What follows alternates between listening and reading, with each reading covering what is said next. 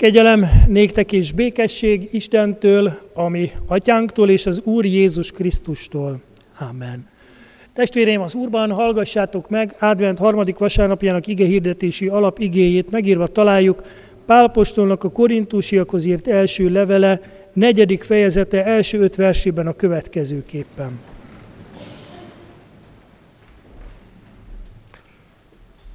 Úgy tekintsen minket minden ember, mint Krisztus szolgáit és Isten titkainak sáfárait. Márpedig a sáfároktól elsősorban azt követelik, hogy mindegyikük hűségesnek bizonyuljon. Én pedig a legkevésbé sem törődöm azzal, hogy ti hogyan ítélkeztek felettem, vagy más emberek hogyan ítélkeznek egy napon, sőt magam sem ítélkezem önmagam felett.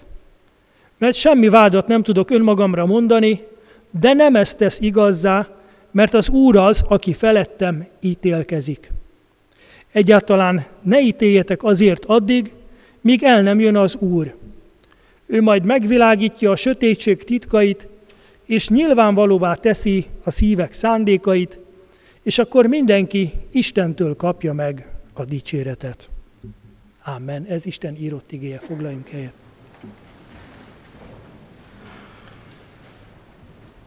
Testvérém, az Úr Jézus Krisztusban a Mikulást üres cipőkkel és üres zoknikkal várjuk.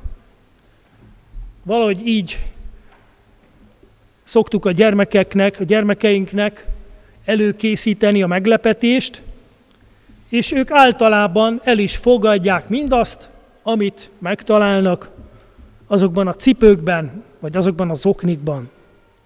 Elfogadjuk, mert tudjuk, mert ők is tudják, tapasztalták többször, hogy finomságot hoz a Mikulás édességet általában. Tudjuk, honnan fúj a szél. Vajon mi van a karácsony ajándékával? A karácsony ajándékával mi van? Ugyanis a karácsonynak is van egy jeles ajándéka, a sok-sok ajándék mellett, amit tudjuk honnan fúj a szél, kikészít elő, de a karácsonynak van a legfontosabb ajándéka, amit a Szentlélek nyitogat számunkra, amit a Szentlélek szeretne felfedni számunkra, és azzal megajándékozni bennünket. És ahogy a Mikulás évről évre jár, tudjuk honnan fúj a szél, évről évre az otthonainkba, Kevésbé tudjuk, de jó emlékeztetni magunkat, hogy a Szentlélek is jár, még hatékonyabban, még gyakrabban, mint az a Mikulás, és a Szentlélek is szeretne minket megajándékozni. A lélek szele fúj ma is, és szeretné felbontani Isten kegyelmének ajándék csomagját az életünkben. De vajon kinek a fája alatt lesz ilyen ajándék? Vajon keressük az igazi, a legnagyobb ajándékot? És itt kell beszélnünk a sáfárságról, Isten elrejtett bölcsességéről, titkos bölcsességéről, amit ránk bízott. A sáfár szó a görög eredetiben ugye az intézőt jelenti, a vagyonkezelőt. Hát a vagyonkezelésről mindenki tudna beszélni, meg mindenki érdekelt valamilyen módon abban, hogy hogyan kezeli a saját járandóságát, jövedelmét.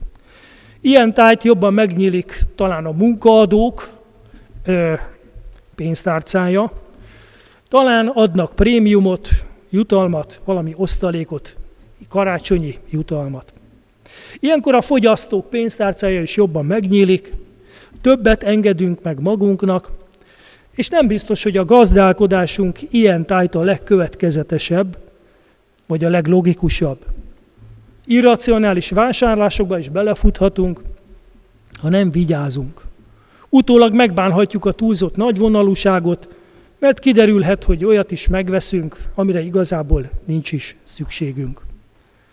Tehát mindenki sáfárkodik valamivel, mindenki kezeli a maga kis vagyonát.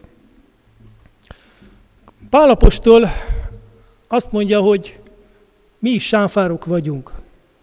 De itt most nem a karácsonyi pénzekre kell gondolni, hanem azt mondja, hogy ti Krisztuséi vagytok, ezért mindaz, amivel rendelkeztek, tulajdonképpen az ő kezében van, az ő kezébe letehető, és az ő kezében jó helyen is van.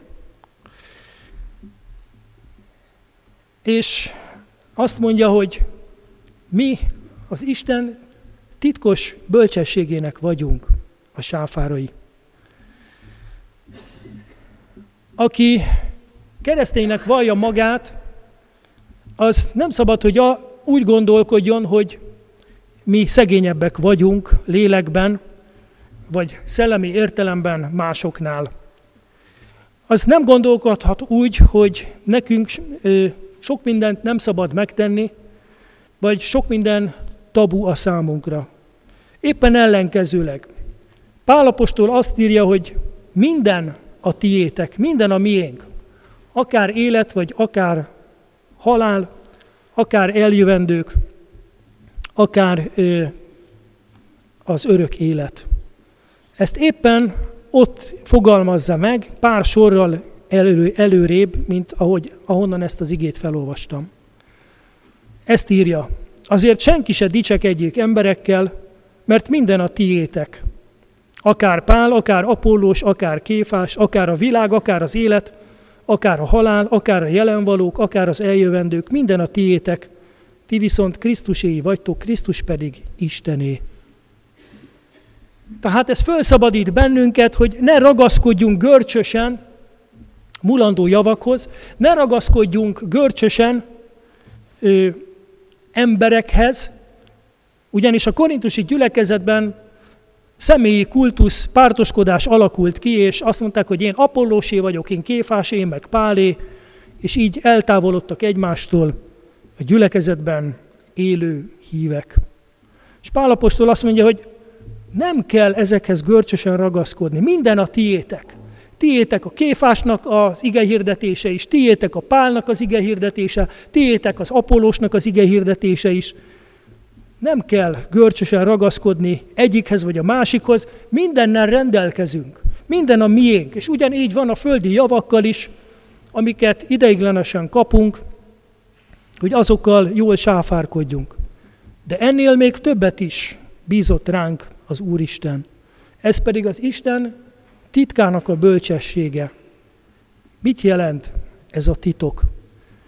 Nos, amikor karácsonyra készülődünk, mi is egyfajta titok gazdák vagyunk, szülőként, nagyszülőként, hogyha gyermek van a családban, tudjuk jól, hogy érdemes meglepetéseket előkészíteni a gyermekeink számára, érdemes titokzatos módon előkészíteni a karácsonyt, és ilyenkor ugye beszélünk, mesélünk az angyalról, vagy elhelyezzük a betlehemes figurákat a karácsonyfa alatt, és ez is egy olyan gyönyörű meglepetés, egy olyan gyönyörű titok, amire rácsodálkozik a gyermek, amit örömmel fogad, és mi elmesélhetjük, elmondhatjuk, elbeszélhetjük, hogy mit is jelent, hogy ott vannak azok a figurák, azok a betlehemesek a karácsonyfa alatt.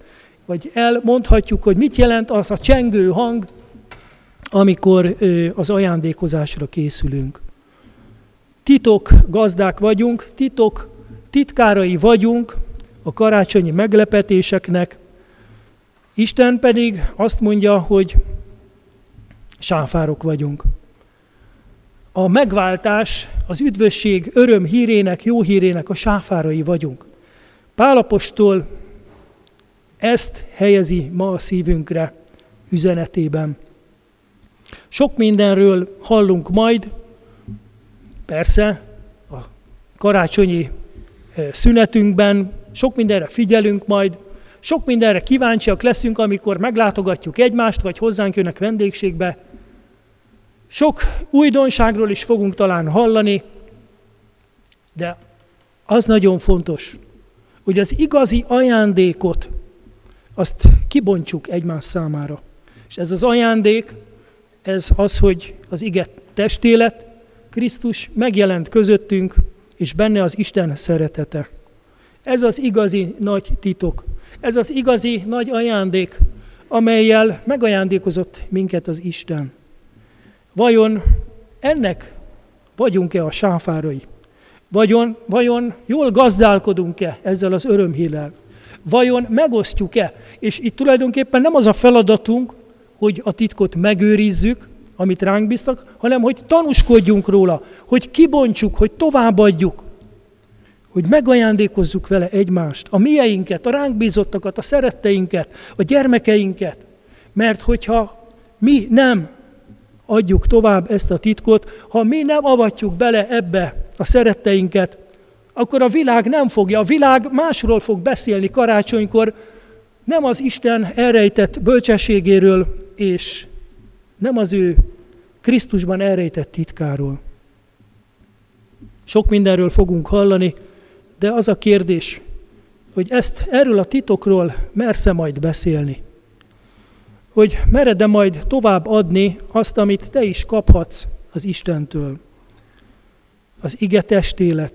Krisztusban reménységünk van, Krisztusban örök életünk van, Krisztusban mindennel megajándékozottak vagyunk, ami fontos számunkra. Egy szóval az üdvösséggel.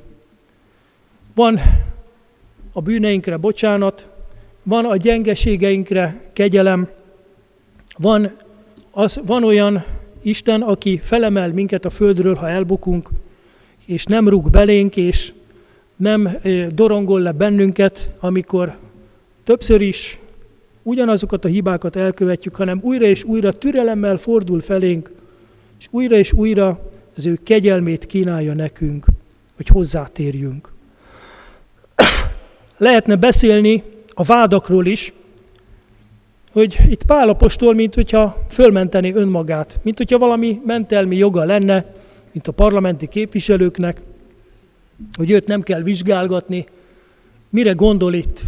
Nem arról van szó, hogy önhitségbe esett volna, nem arról van szó, hogy túlzott gőgje lenne, hogy ő most már teljesen tökéletes és tiszta, hanem talán arról van szó, hogy amikor miközben a korintusi gyülekezetet megfeddi, vagy helyre igazítja, vagy az igazságra rámutat, hogy ne pártoskodjanak, az aközben tudja, hogy ő maga is sok támadást kaphat, és igaztalanul megvádolhatják, vagy ő éppen, hogy elítélhetik, hogy mit szól bele ebbe a dologba de ő éppen arra a hűségre mutat, ami, ami nagyon fontos a keresztény ember számára. Nekünk elsősorban Krisztushoz kell hűnek lennünk, és nem egyik embernek vagy a másiknak kell elköteleződnünk, hanem Krisztusnak. Krisztus lakozik a szívünkben, és akkor mindenkit be fogunk tudni fogadni, Pált, Kéfást és Apollóst is, és akkor megtaláljuk a közös hangot mindenkivel. Ha Krisztus lakozik a szívünk középpontjában, ha hozzá vagyunk hűségesek, akkor fogunk tudni jól sáfárkodni a javainkkal is. Mindazzal, amit Isten ajándékoz nekünk. Ezért figyelmezteti Pálapostól őket, hogy itt most nem a vádaskodásnak van a helye, nem az ítélgetésnek, mert ez nem azt jelenti, hogy egyszer és mindenkorra tökéletesek lennénk, hiszen tudjuk, hogy megigazultként is, Isten kegyelméből élő emberekként is naponta újra elbukunk és védkezünk, sajnos kísértéseknek mi, mi is ki vagyunk téve, hanem azt jelenti, hogy itt most a hűségre kell fókuszálni. Nem egymás vádaskodására, nem egymás megítélésére, hanem ahol, arra, hogy Krisztushoz maradjunk hűségesek. A jó sáfár, a jó intéző, a jó vagyongazdálkodó, az hűségesen kezeli a rábízott javakat. Két kérdés a mai vasárnap, amit tartogat számunkra, hogy mi milyenek, milyen szolgái vagyunk Krisztusnak. Hűségesek vagyunk hozzá? Van neki is egy példázata, a visszaérkező úrról saját magát jeleníti meg ebben a példázatban. Ki az okos és hű sáfár, amikor, amikor megérkezik az ura, szolgálatban találja őt, és idejében kiosztja az eledelt szolgatársainak. Ki az? Ki az a jó sáfár? Hogy mi ilyenek vagyunk-e? Akik idejében kiosztjuk, ki tudjuk osztani egymásnak az ő szeretetét, az ő türelmét, békességét, az ő kegyelmét. És nem pedig egymást szapuljuk, egymás, egymás vádoljuk, és egymást ledorongoljuk. Ő is a jó és hű sáfárt keresi bennünk, látja bennünk, megbíz minket ezzel. És a másik kérdés az adventi úton számunkra az, hogy ezt a titkot vajon elő tudjuk-e készíteni a szeretteink számára, a sokféle ajándék és sokféle meglepetés és titok között, vagy ellenére is. A legnagyobb ajándékot, a legnagyobb titkot, vajon erről tanúskodunk-e majd karácsonykor? Ez ránk bizatott, a miénk, hogy az Isten kegyelmes szeretetének a titkát a világba tovább adjuk. Ha mi nem adjuk tovább, akkor ki fogja? Krisztus ezzel bízott meg bennünket. Így áldjon meg benneteket, testvéreim. Amen. Imádkozzunk. Úr Jézus Krisztus, köszönjük, hogy Te vagy a legnagyobb ajándék, amit Isten ajándékozott nekünk, ad, hogy ne tagadjunk le, ne hallgassunk el téged, ne dobjunk ki téged, hanem éppen, hogy veled akarjunk élni, éppen, hogy rólad szeressünk, és örömmel tudjunk beszélni, és ezt a titkot ad, hogy megoszthassuk a világgal, szent lelked segítségével és erejével. Amen.